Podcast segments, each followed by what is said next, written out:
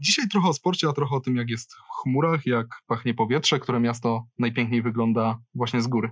No i jak to jest mieć 26 lat, wygrać wszystkie, mm, wszystko w swojej dyscyplinie. Bo nasz dzisiejszy gość, Wojtek e, Bugdał, jesteś e, czterokrotnym mistrzem Polski, dwukrotnym mistrzem Europy, e, trzykrotnym mistrzem świata, mistrzem igrzysk sportowych, najbardziej utytułowanym zawodnikiem historii polskiego sportu motoparalotniowego.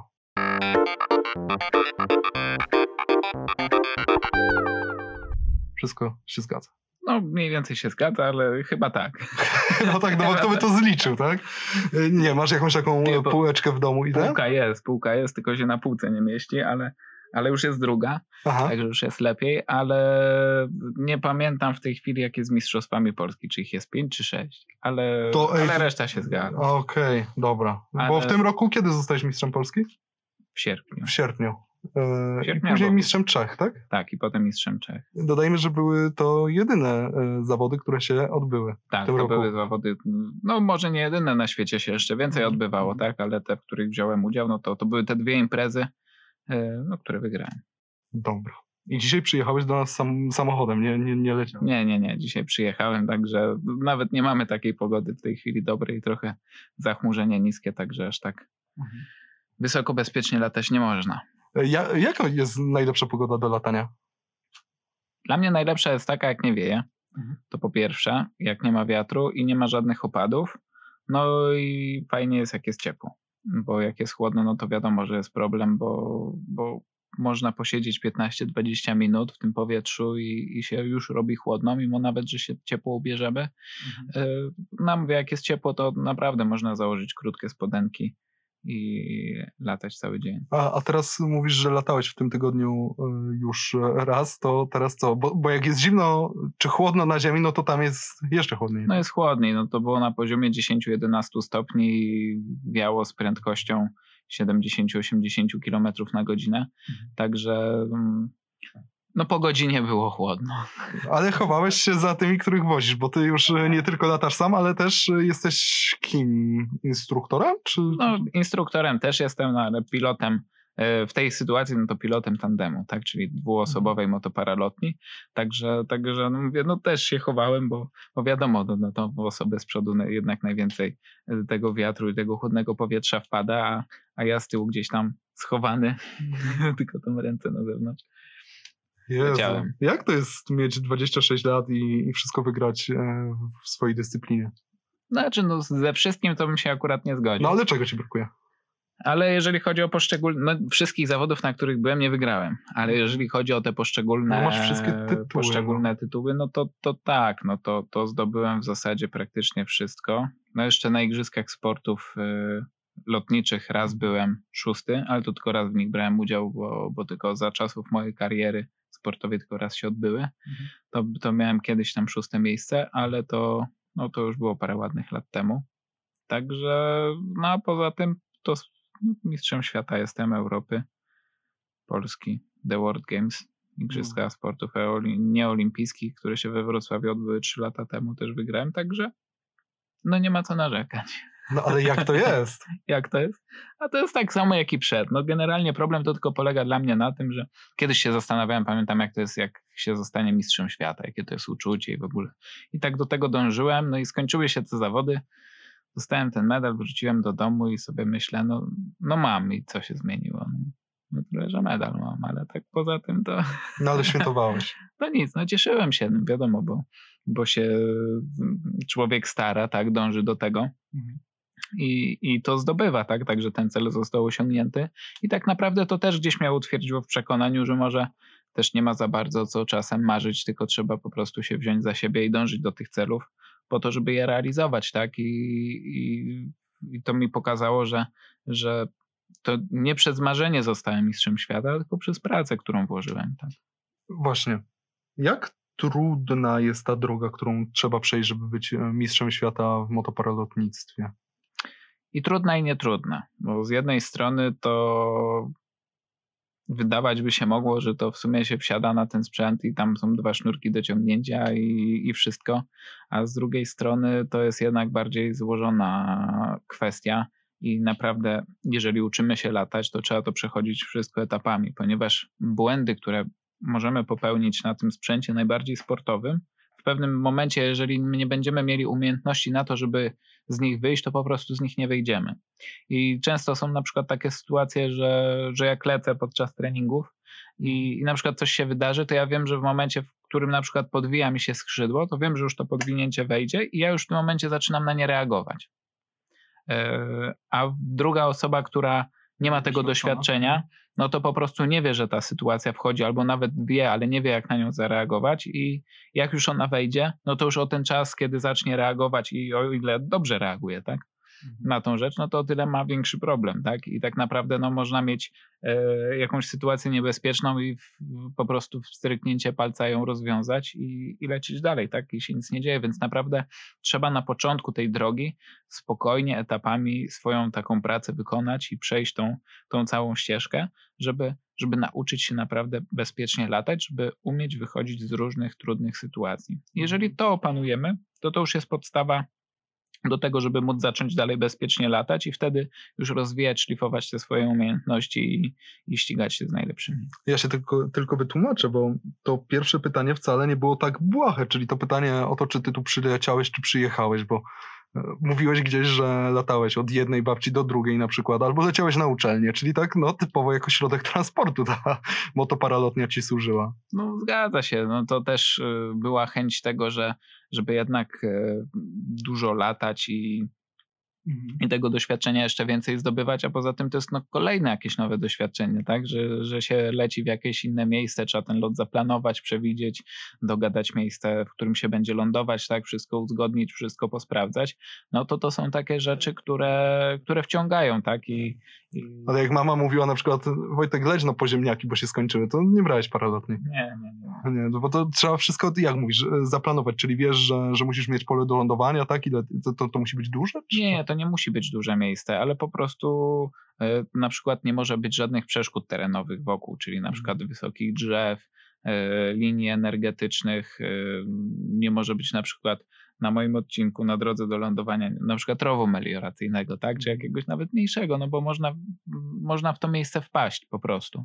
I dlatego trzeba wcześniej sobie sprawdzić, przewidzieć, zobaczyć, czy to miejsce jest bezpieczne, bo nawet jeżeli będziemy schodzić i lądować, jak będzie na przykład silny wiatr e, w danym miejscu, i na naszej ścieżce podejścia nic nie będzie, a na przykład dookoła będą e, w trochę większej odległości tak drzewa, no to zawirowania powietrza, które powstaną e, od tych drzew, no będą tak duże, że po prostu możemy niekontrolowanie wylądować, tak, czyli twardo, że, twardo wylądować, e, przyziemić i, i może na przykład uszkodzić się sprzęt lub możemy sobie sami krzywdę zrobić przez to, że po prostu wpadniemy w taki uskok powietrza. Dzisiaj już pewnie nie, ale miałeś na początku jakieś twarde lądowania?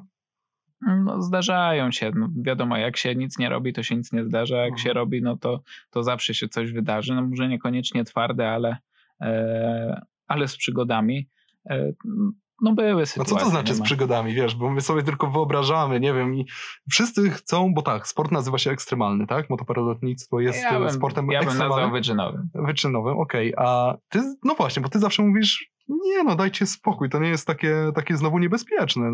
Jak się umie, to, to, to raczej i nie szarżuje, to, to, to, to można, można to robić bezpiecznie. Można to robić naprawdę bardzo bezpiecznie, tylko trzeba umieć przewidywać. Po pierwsze, hmm. trzeba umieć przewidywać pogodę, jaka będzie. Trzeba umieć odczytywać e, prognozy pogody, widzieć, jak się powietrze zachowuje, jakie fronty przechodzą, co może, e, co może być, a czego może nie być w powietrzu, tak? Czy, czy wiemy, że patrzymy w niebo, o dzisiaj jest ładnie, tak, słonko świeci, to idziemy i się okazuje, że są bardzo duże turbulencje e, i bardzo szybko chcemy na ziemię wracać, jak się da, tak, o ile nas nie wciąga. Ty już masz tę umiejętność, e, którą ja zawsze przypisuję starszym osobom, czyli że patrzy w niebo, tam jest w ogóle czysto i nagle mówi uuu, będzie padać, no. A ja tak patrzę, mówię, no gdzie będzie padać? Dwie godziny mijają, pada. No, powiem szczerze, że jeżeli chodzi o takie krótkie przewidywania pogody, to, to jeszcze czasami nawet z dnia na dzień widać, że po niektórych chmurach, że, że, że będzie ta zmiana pogody. Y, ale tak z godziny na godzinę i tak to, co w przeciągu tam kilku godzin będzie najbliższych, to, to, to często się sprawdza, ale to też wynika z tego, że uwierz, gdybyś to robił codziennie przez tyle lat, To też byś w końcu... Czyli ja wsiadam na rower, ty, ty wsiadasz na... Tak, i, i Eee, wiesz, ja po prostu e, idąc latać, tak, patrzę w niebo, latając patrzę w niebo, kończę latać, też patrzę w niebo, tak, jak to, jak to wszystko wygląda. I, I wiesz, i to jest, cały czas się tam patrzy, więc e, no przez to patrzenie naprawdę człowiek się dużo uczy, przez własne doświadczenie, tak. A ty jeszcze latasz tak typowo turystycznie, że na przykład znajdziesz sobie jakieś fajne miejsce na ziemi, które jest, nie wiem, pod jakimś względem ekstra i, i lecisz tam sobie polatać? No powiem szczerze, że rzadko. A wynika to z tego, że po prostu jak się coś zaczyna zawodowo robić, to, to niestety tego czasu na, rekre, na rekreację zaczyna brakować i, i naprawdę czasami bym chciał gdzieś pojechać, polecieć. E, W ubiegłym roku na przykład, nie to, to już nie w ubiegłym roku, to chyba ze dwa lata temu było. E, Byłem w Omanie. E, Bardzo piękny kraj, piękny wyjazd i, i naprawdę mnóstwo, mnóstwo wrażeń. I to był po prostu taki rekreacyjny wyjazd. I to było coś fajnego, ale no niestety dzisiaj nie mam na, taki, na takie wyjazdy e, czasu, tym bardziej też to, że i sytuacja moja rodzinna się zmieniła i też zacząłem gratulacje, wchodzić, wiadomo. Dziękuję i zacząłem wchodzić w inne e, statki powietrzne, bo zacząłem latać i na samolotach i na śmigłowcach i też bym się chciał tam też rozwijać, a wiadomo, no, doba ma 24 godziny i, i nic jej nie wydłużymy, tak? I, Woma, I Oman ma przecież swoje wady, nie? Bo tam nie ma internetu. Był, Mieliście internet? normalnie. No, gdzieś mówiłeś, że, że, że było ciężko z A internetem. nie, no to nie było na pustyni, ale to jak się poleciało na 100 metrów, to już był. I lecieliście na 100 metrów Tak. i, i później masz zdjęcia, jak siedzisz tak i...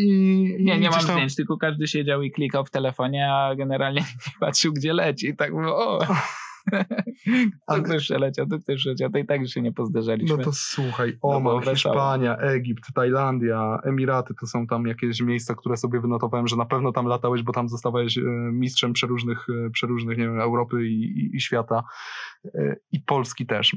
Które miejsc, które z tych miejsc, nie wiem, pod względem takim e, no, widokowym jest, jest najciekawsze? Mm, Powiem szczerze, że z takich miejsc, w których byłem, a których nie wymieniłeś, to mi się najbardziej. Może nie najbardziej, ale wartym uwagi był Irak e, i, i Babilon cały. No to naprawdę wszystko ładnie z góry wyglądało. E, I też tak sobie pierwszy raz w życiu nad prawdziwym labiryntem latałem. Także, także fajnie było sobie z góry to popatrzeć i, i pokombinować, która ta ścieżka jest właściwa, e, jak, jak z niego wyjść. To, co ludzie czasami w jakichś gazetach, krzyżówkach tam znajdź drogę, tak? To, to, wiesz, to... to ja tak leciałem i sobie tam palcem e, jeździłem. Także to tam mm, zupełnie inaczej niż u nas. Bardzo ciekawie to wygląda. Dubaj też mi się podobał i pamiętam, że jak zawody były, to zastanawiałem się przez całe zawody, no co jest za tymi budynkami? No bo jak startowaliśmy, to lataliśmy do 50-100 metrów i tak naprawdę no, tam budynki są wyższe. Więc nie wiedziałem, co za nimi jest. Chciałem zobaczyć, jak ten Dubaj w ogóle z powietrza ogólnie wygląda. No i w końcu udało mi się doprosić lot techniczny yy, i w tym locie technicznym mogłem sobie po prostu wyżej polecieć spokojnie. To na ile tam się musiałeś wzbić? No bo ta Burj Khalifa sama ma pewnie, nie wiem, No z tak, kilometrów ale- górę, prawda? No nie aż tak też Przecież nie, ale, przesadzam oczywiście. ale generalnie te budynki, nad którymi lataliśmy, on był, my, my lataliśmy w trochę innym miejscu, w innej części e, Dubaju e, i tam, gdzie my lataliśmy, no to te budynki były między 300 a 500 metrów, Mhm. tak, tak na oko, tak? Mhm. Nie, z miarką przy nich nie stałem, ale to były na tej wysokości, więc żeby zobaczyć, co jest za nimi, no po prostu trzeba było wyżej polecieć, tak? Bo normalnie na, na jakiej wysokości e, latasz? Tu, tu w Płocku, gdzie nie ma wieżowców. Gdzie nie ma wieżowców, no to najczęściej to jest 300-400 metrów. Mhm. E, i to jest taka fajna wysokość, no bo z niej widać ładnie całe miasto, ale też e, mm, ogólnie no to najfajniej się lata najniżej, tak, no bo, bo wtedy czuć tą prędkość, czuć, że się leci, bo im się jest dalej, tym e, to wrażenie jest mniejsze, jest po prostu takie czasami jakbyśmy stali w miejscu, a i tak lecimy, a jak lecimy przy ziemi, no to można i sarny, i zające ganiać i, i latać sobie między różnymi drzewami, polami, E, no jest naprawdę fajnie. Ty mówiłeś o niebezpieczeństwie, że, że, że nie jest znowu pod tym względem tak źle, ale to chyba twoja babcia, która też gdzieś jest zaangażowana w to wszystko. Nie, albo to ty opowiadałeś. Ty opowiadałeś, że robiłeś jakąś spiralę na, nad ziemią i patrzysz, a tam straż pożarna, karetka pogotowia już, już na ciebie czeka. Nie, no aż tak z czekaniem to nie, ale generalnie no, były sytuacje takie, że były wezwania i do tego, że ktoś tam ludzie. spadł, tak, Aha. i tak dalej. Nikt nie wie co, nikt nie wie gdzie, ale, ale spadł. Więc generalnie mówię, nie, no to ja po prostu do lądowania podchodziłem. Co to, co tu niebezpiecznego, tak? E, no były różne sytuacje. Pamiętam kiedyś z dymem też poleciałem e, z takim na pokazy, jak zacząłem ćwiczyć i pierwszy raz, jak się w tym, w tym tamtym miejscu pokazałem właśnie z tym dymem, no to też od razu jakieś zgłoszenie było, że się paliłem. No no dobrze, że się no ludzie dobrze, że się interesują. Nas, tak? No dobrze, że o to, o to walczymy, żeby nie być obojętnym, jak się, jak się komuś krzywda wielka dzieje. E, ty miałeś tak, że bo ja jak wspominam dzieciństwo, to szedłem do taty i mówiłem, chodź ze mną pokopać piłkę, a ty mówiłeś, nie wiem, chodź polatamy? Bo to od taty się zaczęło, nie? No, może nie w dzieciństwie, to już takie trochę późniejsze dzieciństwo, bo praktycznie zacząłem latać samodzielnie, jak miałem 16 lat. Mhm. Więc... No ale jak miałeś 3, to tata zaczął, tak? Tak, to wtedy tata zaczął e, latać i, i, on mi na przykład kupił e, taki mały latawiec, no już trochę starszy byłem, tak, nie miałem 3 lat, taki właśnie wyglądający jak skrzydło paralotni e, o podobnej konstrukcji. No i on nie miał, tak jak tata miał 27 metrów kwadratowych wtedy, to ja miałem 2 metry kwadratowe i dla mnie to było takie po prostu wow. E, no i pamiętam jak jeździliśmy razem na jakieś boisko albo na jakąś inną łąkę i, i tam e, mierzyłem się z nim. Mhm. z tym latawcem, także no, no to, była, to była fajna przygoda i fajne początki, bo, bo naprawdę z uśmiechem na twarzy to do dzisiaj wspominam, jak, jak jeździłem brzuchem. E, nie chciałem go puścić, bo myślałem, że jeszcze go utrzymam i mnie ciągnął e, brzuchem po tym, po, po, najpierw po trawie, potem po zaoranym polu, potem tylko pewno miałem piasku w ustach. A to takie przygody. A to mama nie była zadowolona. Nie no, ogólnie z, z latawca to była zadowolona. No, Ale z prania nie była później zadowolona. Nie, no, takie ciuchy, już potem takie ciuchy zakładałem, w których można było to robić, tak więc problemu nie było. Ale nie, ale rodzice y, oboje cię wspierali y, w tym, y, żeby wsiadać na te motoparalotnie? Znaczy, tak jak na początku nie wspierali, żebym zaczął latać, tak już jak zacząłem latać, Jak już nie wspierali. dałeś wyboru, to... Tak, znaczy nie, no to nie jest też kwestia wyboru, tylko ich przekonania i potem jednak... A czemu nie chcieli? No bo tata, tata powiedzmy e, zajmował się fotografią i filmowaniem lotniczym, tak? Tak, tata miał takie jedno, jedno, powiedzenie, że jeden inwalida w domu wystarczy, a chodzi o to, że tata przez latanie sobie no, zniszczył kolana i kręgosłup. E, no to jego latanie jest zupełnie inne od mojego i dlatego też nie chciał, żebym podążał jego drogą, no bo wiedział, że, że gdzieś tam jest jakieś e, ryzyko i niebezpieczeństwo. Też jest plus taki, że, że z biegiem tych lat to ten sport motoparalotniowy bardzo się zmienił, rozwinął i, i to bezpieczeństwo poprawiło się zdecydowanie. Także nawet nie ma co porównywać mhm. tego, co było 20 lat temu, a tego, co jest dzisiaj, bo, bo uważam, że tak 2010-2012 rok to był takim dosyć yy, przełomowym u nas. Yy, u nas czasem, w którym ten sport stał się zdecydowanie bezpieczniejszy. Ale to mówisz o jakichś, nie wiem, certyfikatach, nie, zgodach, chodzi o to co? właśnie nie tyle certyfikatach, zgodach, co po prostu powstała taka rewolucja w sprzęcie. Gdzieś Aha. się pokazały jakieś nowe rozwiązania.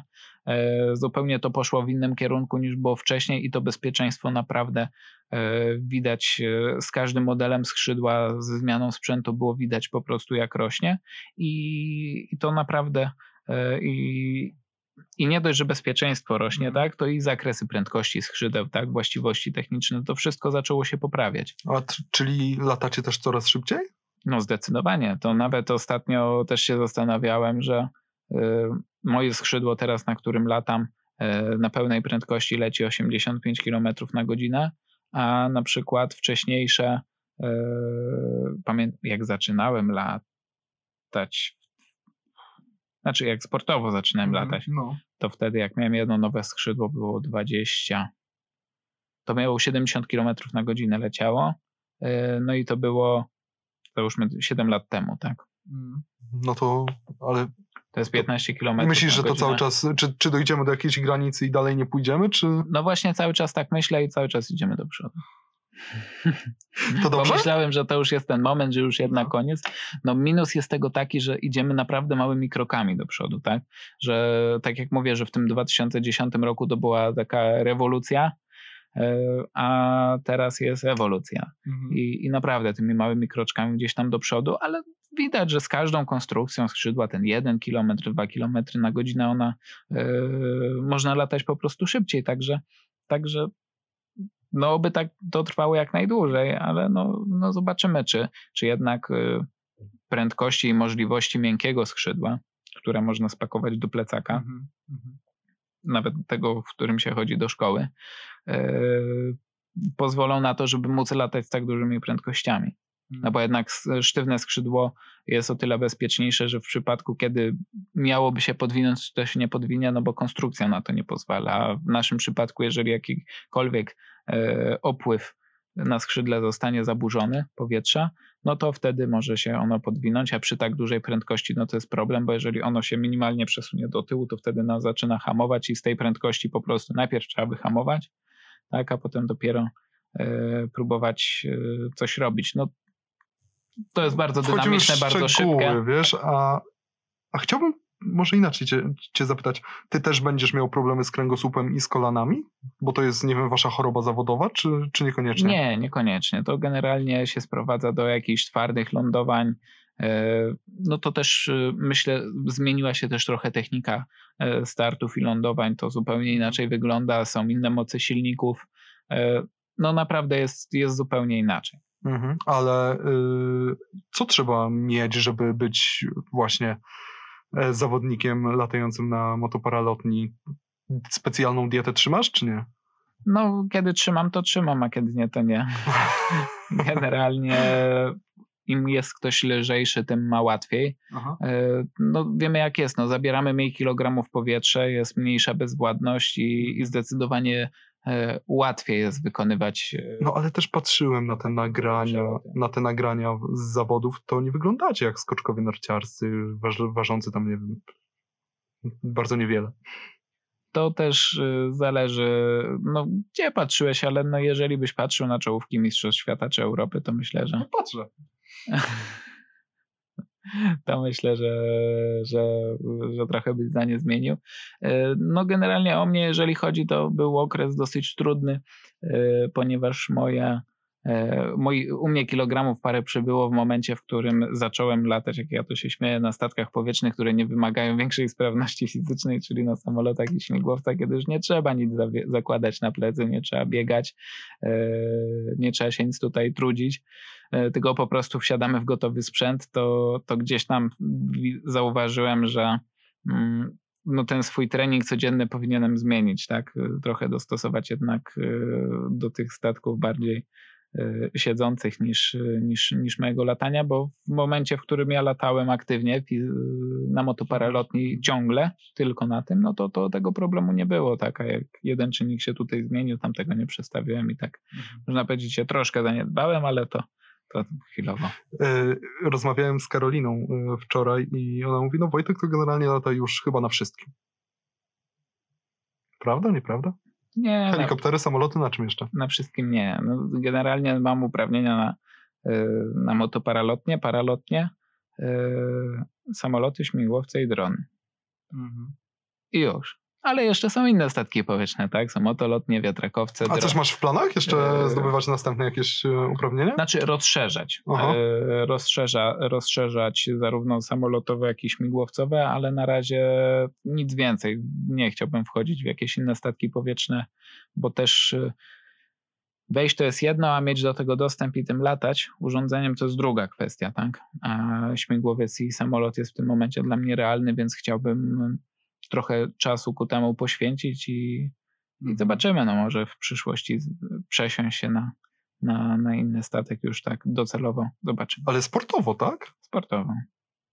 Okej, okay. a to jest w ogóle jakiś twój plan, cel? Bo jedna rzecz, rzecz mnie tak y, zaskoczyła może, jak zacząłeś, a może nie zaskoczyła nawet, jak zacząłeś mówić o tym, że już wszystko ustalmy w cudzysłowie, wszystko wygrałeś, co masz te, masz te tytuły, że, że się dwie półki uginają, e, no to teraz to już tak, no to to jest jakiś cel, żeby, żeby sobie znaleźć nowe wyzwanie w jakiejś innej dyscyplinie? Myślę, że też. To jest też takie, może nie chciałbym powiedzieć zmęczenie materiału, ale, mhm. ale chęć jednak y, poznania czegoś nowego i nie ukrywam, że bardzo mi się podobało w lataniu to, jak zaczynałem latać na motoparalotni, że, że cały czas dochodzę do czegoś nowego, że coś nowego poznaję, że, że są takie nowe rzeczy, są osoby, od których się można uczyć, tak?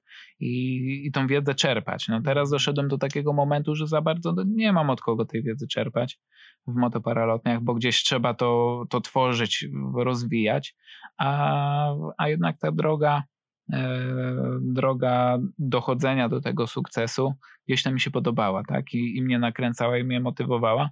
No i też poniekąd e, zaczynam znowu e, po latach czuć to uczucie takiego fajnego zaangażowania, tak? W te inne sporty lotnicze. Bo ty sam sobie jesteś dzisiaj trenerem? Mamy, jeżeli chodzi o kadrę Polski, mamy, mamy trenera, ale no to jest bardzo indywidualny sport i tak naprawdę mm, to od nas głównie zależy, w jakim kierunku idziemy, tak, jakie decyzje podejmujemy. On jest jak najbardziej dla nas radą i, i mhm. pomocą.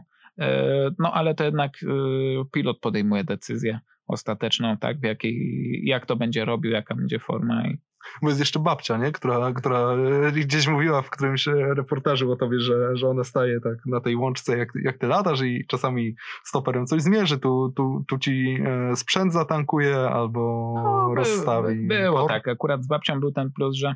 Yy, A ile babcia ma lat? Ba, no ponad 70, no. Z babcią był ten plus, że ona yy, jak sama nazwała, była takim moim bezpiecznikiem, że gdyby się coś stało, tak, to gdyby, ona dzwoni gdyby jak, pomoc. jakiejkolwiek pomocy, jakakolwiek była pomoc potrzebna, no to ona zawsze jest. I tu już nawet nie chodzi o tą pomoc, o, którą ty zasugerowałeś, ale nawet czasami po prostu potrzeba coś podać, przytrzymać, no brakuje mm. jakiejś ręki, mm.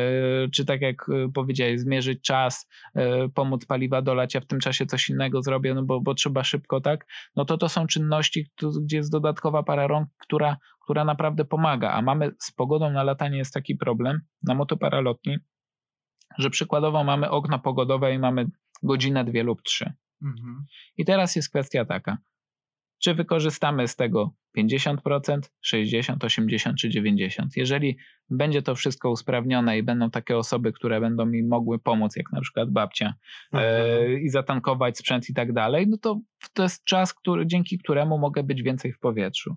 E, no jasne, Wiadomo, jeżeli można... to też był no. na początku mojej drogi sport taki, no, że tak powiem, nie wspierali mnie żadni sponsorzy, tak? No bo to był e, finansowany głównie przez mojego tatę, więc e, no to też był jakiś, jakaś oszczędność, tak, że jednak nie trzeba gdzieś komuś płacić, żeby ktoś przyszedł, tylko jak babcia siedzi w domu, tak, przed telewizorem, to może siedzieć na łące ze stoperem, tak, i robi coś, coś pożytecznego, czy, czy, czy dolewa paliwa do, do sprzętu. I później w nagrodę do góry ją brałeś parę razy, no, tak? Kilka razy babcia latała, także zawsze jej się podobało, zawsze jak trzeba było jakiś nowy sprzęt oblatać albo, albo też, to tylko babcia, co robisz? A kiedyś mówi, nie, nie lecę, nie idę. Chodź, sobie zdjęcie zrobimy na Facebooka. Yy, za pięć minut będę. A Fałcze ma Facebooka też, czy nie? Tak? To, to tak. kumpele tam pewnie pozazdrościły, nie? Że no, także, taka tak, fota. Także tam było, było śmiesznie. No i mówię, no także wiedziałem już, jak babcię potem zmotywować. Mówię, dochodź, to zdjęcie zrobimy z powietrza. No i już było. Ale z tym wygrywaniem to jest e, w ogóle o tyle ciekawa sprawa, że na przykład nigdy nie miałem do czynienia z takim mistrzem, no bo, no bo w swojej dyscyplinie masz tych tytułów e, mnóstwo. Patrzyłem dzisiaj czy po piłkarzach, z którymi gdzieś tam miałem okazję, czy innych sportowcach, no to myślę, że nikt jakby liczbą tego wszystkiego ci, ci nie dorównuje. Można się znudzić wygrywaniem? Wiesz co, nie wiem, czy można się znudzić. Ja bym do tego tak nie podchodził. To jest po prostu stawianie sobie kolejnych y, celów, do których dążysz. No ale już musisz szukać dalej, no bo Mistrzostwo Świata, Europy, Polski, wszystko masz po parę razy. No ja wiem, ale na przykład y, lubisz biegać. Mhm. No i codziennie rano biegasz. Mhm. No i codziennie rano przykładowo biegniesz tą samą drogą. No i, i co, tak ci się szybko ona nudzi? No niekoniecznie, no i wtedy ewentualnie tak, że, że raz przebiegnę w 10 minut, a później w 9, tak? Tak, to wiesz, to od ciebie zależy. Za każdym razem jest inna droga przygotowań, mhm. E, zmienia się sprzęt, to wszystko trzeba od nowa układać, e, zgrywać, synchronizować. Mhm Nie, ja bym tak do tego nie podchodził, że się można po prostu tym znudzić. No, no to jest, to wciąga. To Mhm. naprawdę wciąga. Jesteś w sporcie od czegoś tak uzależniony pozytywnie? Nie wiem, od wygrywania, od ciągłego rozwoju. Masz jakieś takie swoje obsesje na tym punkcie? Bo Karolina też mi powiedziała, że ty na przykład sam sobie wszystko tam przygotowujesz, cały sprzęt w takim sensie, że schodzisz do podziemia w tym, w tym, w tym e, zimniejszym okresie i na przykład no, spawasz e, wszystko i, i sam sobie to robisz, tylko e, jej już nie zapytałem, zapytam u źródła ciebie. To jest normalne? Każdy zawodnik tak robi? Czy mają od tego swój serwis, swoich gości, którzy im to, im to robią? No różnie. No, są osoby, które robią sobie same, są osoby, które, które kupują. E, powiem szczerze, że to wynika z tego, że na początku, jak zacząłem latać, to te sprzęt, ogólnie mój tata też robił e, na własne potrzeby wózki do, do latania, bo był taki problem, że on jak chciał robić zdjęcia lotnicze, którymi się zajmował, no to jakieś kółko mu w kadr wchodziło, no i nie, nie mógł po prostu tej pracy swojej dobrze robić, no więc była jak, jakaś kombinacja, szukanie czegoś e, innego, no i, i stąd gdzieś tam była ta potrzeba robienia takiego trochę innego sprzętu, którego jeszcze gdzieś tam na rynku nie było. I, i tak naprawdę te możliwości takie tej wiedzy podstawowej do tego, żeby robić te urządzenia były, e, były, były w domu, tak? więc było zdecydowanie łatwiej się przestawić yy, i żeby zacząć robić to, że jak ja latałem, czułem, że tu jest mi niewygodnie, że tu, tu trzeba poprawić, tu coś inaczej. W końcu wyszło na to, że zamiast poprawiać jakiś sprzęt, łatwiej było i prościej zrobić nowy. No a jak już się raz zrobiło nowy, to się potem za każdym razem robiło nowy. Bo, bo po prostu, no, bo ta droga już była przetarta i to tak naprawdę już nie było jakoś skomplikowane.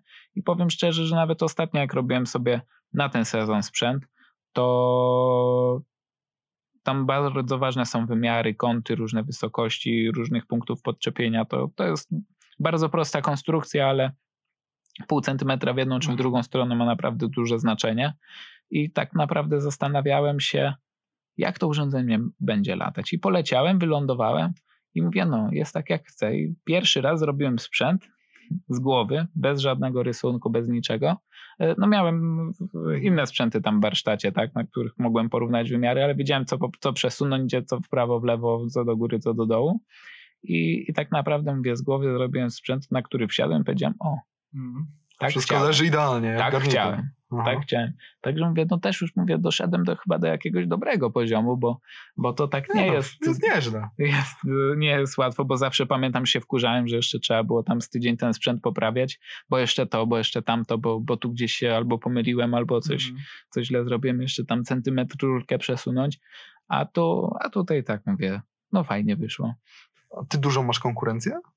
No konkurencja jest spora i to powiem szczerze, że to tak jak już wcześniej mówiłem, na polskim rynku jest, y, na polskim rynku, na w polskiej arenie, tak, Mhm. jest ona bardzo silna, bo, bo mamy naprawdę w Polsce bardzo dobrych pilotów i, i mówię, jak tutaj rywalizujemy, to, to, i, to i na Mistrzostwach Świata też, y, Między też sobą. czasami między sobą, tak, ale no też są inni zawodnicy, ale, ale to jest naprawdę bardzo wysoki poziom Mhm.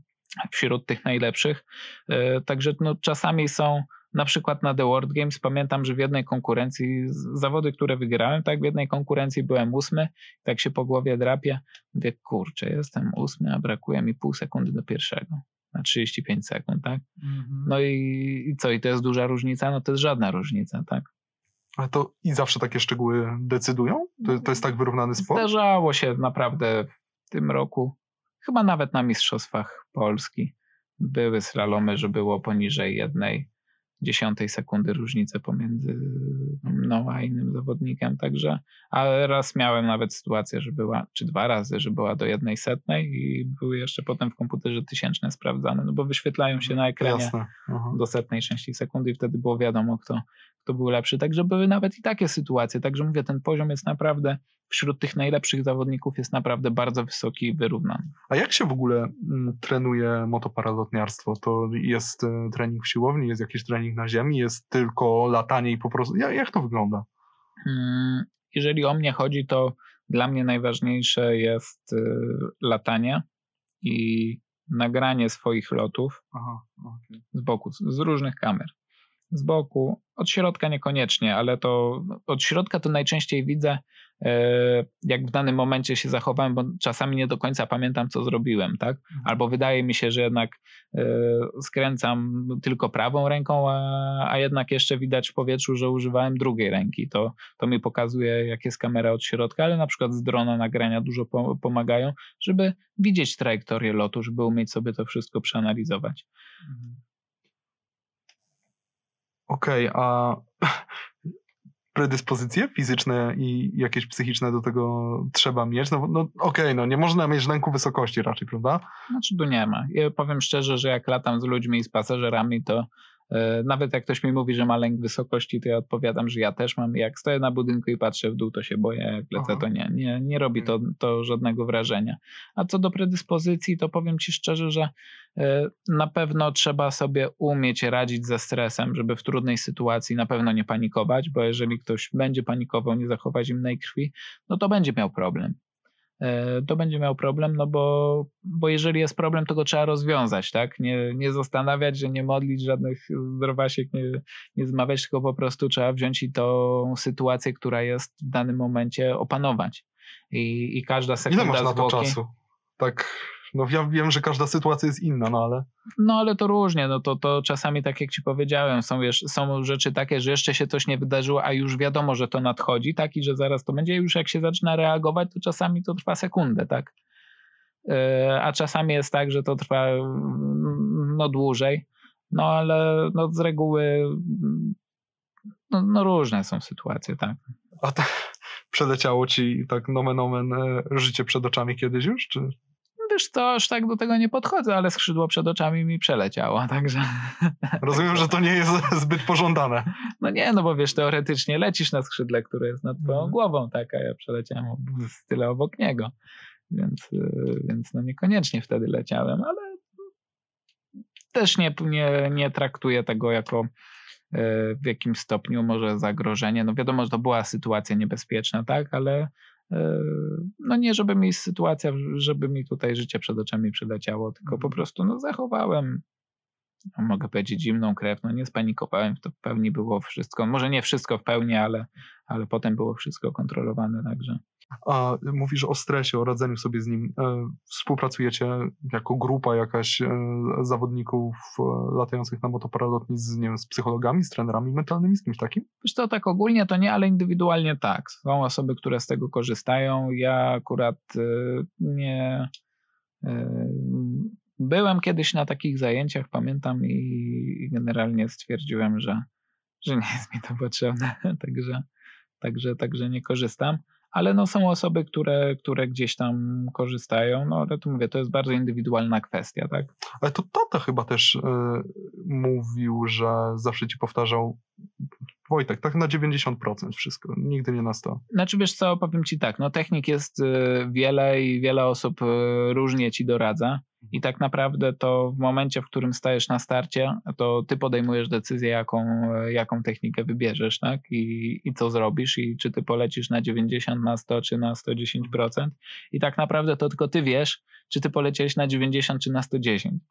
Bo, bo wiesz, bo to co, to, co się czasem powie, żeby innych uspokoić i to, jak to naprawdę w jak to jest, no, no, no jest różnie, tak?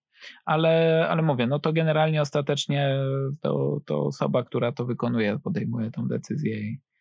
Mhm. Ale wiesz co, bo e, też któryś z medali e, zadedykowałeś zmarłemu koledze, który, który podczas zawodów miał wypadek. E, co się wtedy myśli, jak, jak ten gościu, którego znasz, robi to samo co ty i, i wpada do wody? Znaczy wiesz co, to akurat y, były zawody klasyczne i on uderzył w ziemię. Ja nawet yy, powiem szczerze, że leciałem i na jakiejś tam wysokości widziałem to zdarzenie. I no naprawdę nie sądziłem, że to się aż tak, yy, aż tak źle skończy. No i powiem szczerze, że w momencie, w którym wylądowałem i się dowiedziałem, co się stało, no to, no to, to, to trochę to przeżyłem, no bo to też była osoba, która, yy, która była z mojego rocznika i dobrze mi znana, no bo to, no, to było na Mistrzostwach Europy w Czechach i, i mój kolega z Polski, więc y, gdzie też się kilka lat wcześniej poznaliśmy, więc no, no jest taki ból, tak? No też y, i plus, i znaczy no wydarzyło się, no po prostu, no, mm, trzeba iść dalej do przodu i, tyle tak, no nikt tego nie chciał, nikt, nikt tego celowo nie zrobił, to, to, po, to był po prostu wybanek. No, zawody trwały dalej. To, Tak, był, był dzień przerwy i potem zawody były normalnie dalej kontynuowane. to była dobra decyzja, twoim zdaniem? No, generalnie zdania są podzielone, tak? Jedni uważają, że się powinno przerywać, drudzy uważają, że się powinno latać, yy, trzeci uważają, że się powinno formułę zmienić, tak? Żeby, żeby jakoś to tam zmienić, ale no nawet po, po, po wyścigach kolarskich widać, tak? Że, że dzieje się na trasie jakiś wypadek, ktoś ginie, a, wyścig jedzie dalej, tak? Więc... więc, więc no ciężko, no każda odpowiedź jest zła, tak? No bo z jednej strony trzeba uszanować osobę, która, która, która zginęła, która odeszła, a z drugiej strony no, no każdy sobie liczy się z tym, tak? I zdaje sobie sprawę, że coś takiego może nastąpić, coś takiego może się wydarzyć. Wtedy, wtedy organizatorzy chyba to argumentowali w ten sposób, że ten zawodnik na pewno by sobie życzył tego, żeby te zawody trwały i, trwały i, i my po prostu nie przerywając ich, lataniem składamy mu, mu jakiś hołd. Tak, jak ktoś chciał wrócić do domu, to wrócił do domu. Jak ktoś chciał latać, to latał dalej, ja latałem dalej. Mhm. A jakim ty, jesteś człowiekiem? Bo zastanawiam się, czego ty w tym sporcie szukasz. Czy, czy adrenaliny, czy jakiegoś odre- odreagowania? Nie, wiesz co, ani odreagowania, ani No ty jesteś adrenaliny. bardzo spokojny. Tak po prostu- przynajmniej mi się wydaje. Ja że po prostu lubię latać i, Nie dorabiajmy teorii. i po prostu no, sprawia mi to przyjemność, tak? No nie męczę się. Czasami yy, jadę o czwartej, piątej rano no to latanie i się zastanawiam, mówię, moje, co by to musiało być innego, żeby mi się chciało. tak o jak tej czwartej chce, tak. wstać. I jechać i spakować cały sprzęt, tak? I, I być z tym wszystkim i jechać na to latanie. I sobie myślę, no co by to mogło innego być? No bo Mhm. bo sobie nie wyobrażam, tak? I, i no i to robię, tak? No po prostu, no lubię. Lubię, sprawia mi to przyjemność. Wiadomo, no jest też zmęczenie. Jak się dużo lata, że już człowiek też chce jednak trochę po tej ziemi pochodzić, bo, bo zmęczenie organizmu jest duże. E, I też trzeba sobie dać przerwy kilka dni, bo, bo się potem zaczyna popełniać błędy. I to często widzę po sobie, że, że nawet jak latam mało, ale intensywnie przez kilka dni, no to niestety, ale trzeba sobie przerwę zrobić i, i nawet, y, bo to też jest tak, jak ci powiedziałem, że trzeba wykorzystać okno pogodowe, tak, że, że mamy chwilę i na przykład jest tak, że przez dwa tygodnie były takie sytuacje, że w sezonie przez dwa tygodnie nie wykonałem żadnego lotu, a były takie, że przez dwa, trzy tygodnie to może ze dwa albo trzy razy, by, były ze dwa, może trzy dni, w których nie latałem, tak, więc, y, więc po prostu intensywność była bardzo duża. No i widać to też, jak wpływa na zmęczenie, tym bardziej, że no jesteśmy też na słońcu, tak. A temperatura też jest poniekąd no, wysoka i zmienna. E, Na motoparalotni to się bardzo odczuwa mm, tą różnicę, no bo nie, nie mamy żadnej kabiny, tak, nie mamy nawiewów, nam tu nic nie wyrównuje, to, to jest też piękne, bo jak przelatujemy, to czuć jak przez różne masy powietrza przelatujemy, raz jest cieplej, raz jest zimniej i to jest kwestia różnicy metra, tak, że jesteśmy metr wyżej cieplej, metr niżej zimniej, Co jest w lataniu najprzyjemniejsze? Bo ja ci powiem z mojego doświadczenia wielkiego, no to jak lecę tym samolotem zwyczajnym gdzieś tam, to jest fajny ten moment, jak on się tak rozpędza, rozpędza, jest taki hałas i nagle jest to wzbija się w powietrze i, i bardzo zawsze lubię ten moment.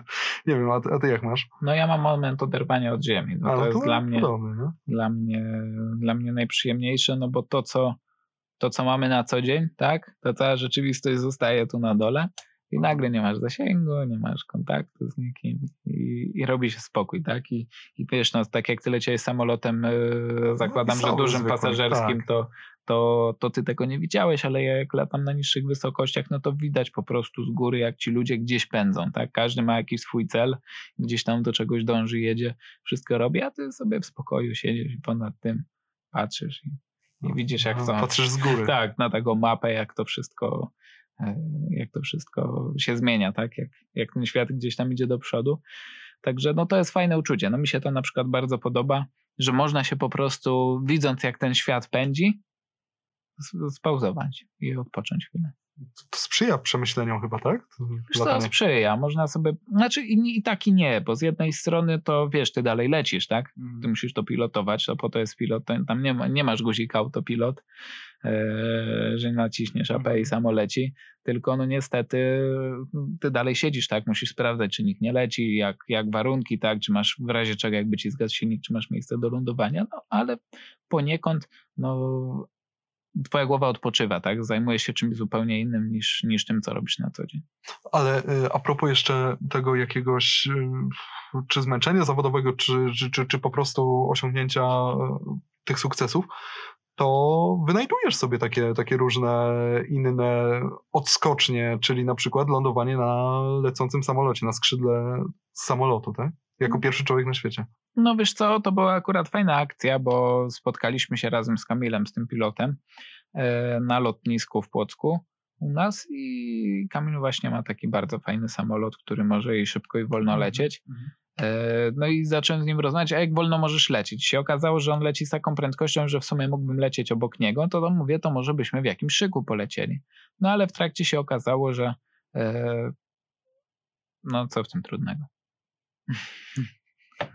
No Nie no, no, i to, to- no to skoro może- zrobiłeś to jako to może pierwszy, trzeba po no prostu to... podlecieć i, i to zrobić, tak? No może, może dotknąć, może, może pochodzić, może przejść z jednego skrzydła na drugie, coś pokombinować. No i oczywiście jak zacząłem ten temat e, drążyć, e, analizować, czy w ogóle to jest bezpieczne, jakby to Mhm. wyglądało, no bo wiadomo, że za każdym statkiem powietrznym są różne zawirowania. Mm, Czy w ogóle bylibyśmy w stanie to zrobić, jakie są odległości od śmigła, tak i, i, i tak dalej.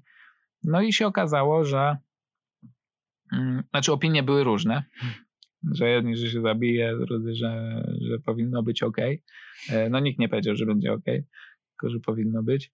E, No i z mojego doświadczenia wynikało, że nie ma tutaj żadnego zagrożenia, że to jest niebezpieczne, jeżeli się zrobi to na określonych zasadach.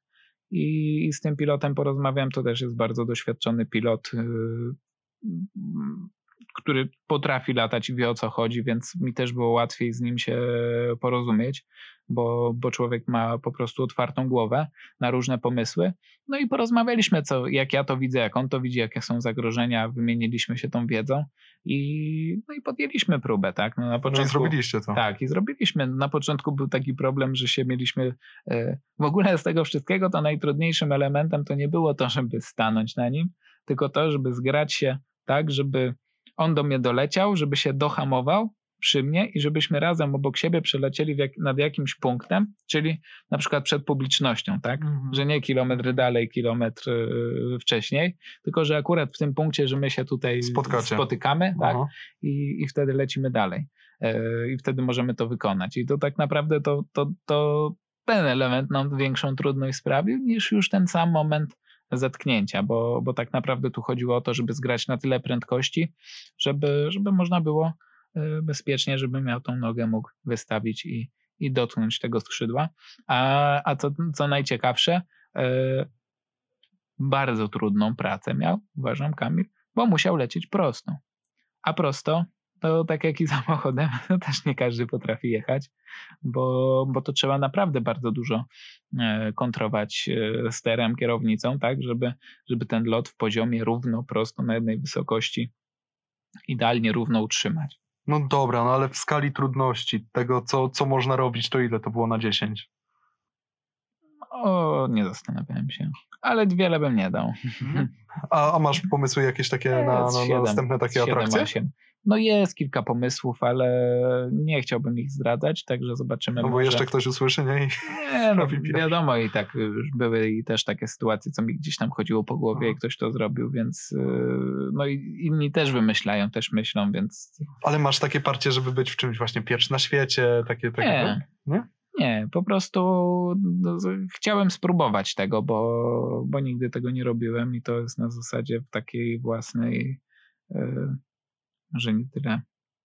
No taki, taki coś dla siebie, tak, żeby zrobić, żeby, żeby nie wiem, no i naprawdę, no fajnie się lata i, i takie rzeczy nowe wymyśla. No mamy jakieś, mówię, pomysły, no zobaczymy, co z tego wyjdzie. A słuchaj, y, bycie mistrzem świata finansowo po prostu się opłaca? Nie. Czy nie opłaca się? Nie, generalnie to jest tak samo, jak ci powiedziałem, że wróciłem do domu z tym medalem i coś się zmieniło, nic się nie zmieniło. Na koncie też tam wiele się nie zmieniło? Nic się nie zmieniło. Okej, ale bo nie utrzy... z czego się utrzymujesz? Z tego, że, że przewozisz też e, turystów, zabierasz ich ze sobą w tym tandemie? Znaczy? Tak, jeżeli ktoś chce po prostu polecieć i zobaczyć, jak to jest, jak się lata na motoparalotni, to, to ja do siebie zapraszam i ktoś ze mną może polecieć. E, To jest, to jest jedna rzecz. Druga rzecz, e, mam swój e, sklep internetowy, w którym można rzeczy do latania kupić. E, Rzeczy, sprzęt, serwis e, silników. No a też jeszcze od niedawna, bo już prawie od roku, zajmuję się prowadzeniem, w zasadzie zarządzaniem. Jestem menadżerem floty powietrznej w jednej firmie i tam mamy kilka sprzętów do latania, no, które trzeba po prostu Mhm. skoordynować, tego wszystkiego przypilnować i, i rozwiązywać problemy. Także no, sport sportem, a życie życiem. A y, two, twoje jakieś y, wykształcenie, y, to latanie na uczelni, ty leciałeś wtedy na, na zajęcia związane z lataniem, czy to jest zupełnie coś innego? Co ty studiowałeś? Nie, ja studiowałem na Politechnice Warszawskiej, w chwili w Płocku, mechanikę i budowę maszyn. No to Także- chyba blisko. No blisko, no bo Aha. nawet tematem mojej pracy inżynierskiej był y, projekt konstrukcji wózka motopora lotniowego. Poczekaj, i, i o co ci pytali na przykład na, na, na, na, na zaliczeniu? Co ja na tym zdobyłem? To tak, jak Tak. Robert Lewandowski napisał pracę o Robercie Lewandowskim. No, I można, bronię. można. Także to, a tak, ale to był w sumie wózek, na którym na Mistrzostwach Świata latałem i to Mistrzostwo Świata zdobyłem, także, także mówię, no sprzęt, y, no tak, taki był temat, tak, Mhm. mojej pracy, także no Okej. studia też, też z lataniem połączyłem. Kończąc, y, od 9 miesięcy jesteś ojcem. To Tak. jakoś zmienia perspektywę, też wpływa na to twoje latanie? Czy powiem szczerze, czy mm, nie zauważyłem jakiejś takiej różnicy w sobie, że tak jak może niektórzy mówią, że, że jak już się dziecko pojawia tak, to już sobie odpuszczają pewne tematy, że to jest coś niebezpieczne i tak dalej. Ja na przykład nie uważam, żeby latanie na motoparalotni było niebezpieczne. No to ustaliliśmy, bezpieczny sport. Tak, i ja, ja naprawdę nie odczuwam tutaj jakiegoś tam ryzyka. Są rzeczy, z których na przykład, które mi się wydają tak, że, że może jednak nie, to sobie tam dam spokój, ale, ale to latanie na motoparalotni naprawdę uważam, że jest bezpieczne i, i, i nie wpływa tutaj na moje życie. A to prawda, że twój synek chodzi w jakichś takich śpioszkach z, z będę pilotem, z takim napisem? A to dostał od ktoś, ktoś, ktoś w prezencie dał, ale były, były. A to, to, będzie pilotem? Bo u was no to ta no, jakaś taka... Znaczy, nie, ja dziecka to niczego nie może. No, jak będzie chciał być pilotem, będzie chciał latać, będzie latał, ale jak będzie chciał robić coś innego, to ja na siłę nie będę. Yy, Nie będę go do tego zachęcać, po prostu to niech będzie jego decyzja i niech będzie zadowolony. Ja wiem, że przez to, że rodzice yy, nie narzucali mi Mhm. tego, co ja chcę, Mhm. tylko pozwolili mi to wybrać, no to, to może dlatego też dzisiaj są te efekty, tak, że, że, że po prostu robiłem to, co chciałem i tak jak ci powiedziałem, że rano wstaję o, o czwartej, czy piątej, czy o trzeciej i jadę na latanie i się zastanawiam, co by to było innego, bo Zwyczajnie, nie chciał, tak? No, jakbyś był zmuszany, to może by ci przeszło po, nie wiem, dwóch latach, nie? tak i, i wiesz, i dlatego to, to tyle czasu trwa, jestem zadowolony, więc po prostu jak będzie chciał, to będzie latał, nie będzie chciał, będzie robił coś innego. A jak długo możesz to robić? W sensie można być, nie wiem, zawodnikiem po 50 i cały czas latać? Czy, czy... Można być, oczywiście są na zawodach, zda- zdarzają się starsze osoby, Mhm. E, ale no jest to jednak mniejsza grupa, no i, i one i te osoby już nie zajmują tak wysokich pozycji jak, jak młodzież. Mhm. Głównie do 30 to są taki, to jest taki najlepszy wiek, kiedy, kiedy no nawet do 35 roku życia, ale głównie do 30 to jest taki wiek, kiedy widać, że, że po prostu no piloci sobie radzą, tak. Mówiliśmy, że, że w tym roku te, te plany zawodowe zostały trochę, no nie trochę, storpedowane przez pandemię i tak dalej. A coś na przyszły rok już wiesz, co ci się szykuje? No zaplanowane są te zawody, które były w tym roku, miały, by, miały Są się odbyć, przesunięte, są po mhm. prostu przesunięte na kolejny rok, czy będą, No zobaczymy. to możemy sobie zadawać to pytanie, okaże się. Yy, No i tyle w zasadzie, tak. Czego się życzy lotnikowi tak na koniec, żeby się ładnie rozstać? Generalnie to zależy, czy się takiej trochę atmosferze bardziej poważnej rozstajemy, czy, czy takiej luźnej. To rozstaniemy się w luźnej. takiej, to przyjemnej, no to pomyślnych wiatr. Aha, a poważnej? Tyle samo lądowań, co i tak. Tego wszystkiego. Dziękuję bardzo. Dziękuję bardzo.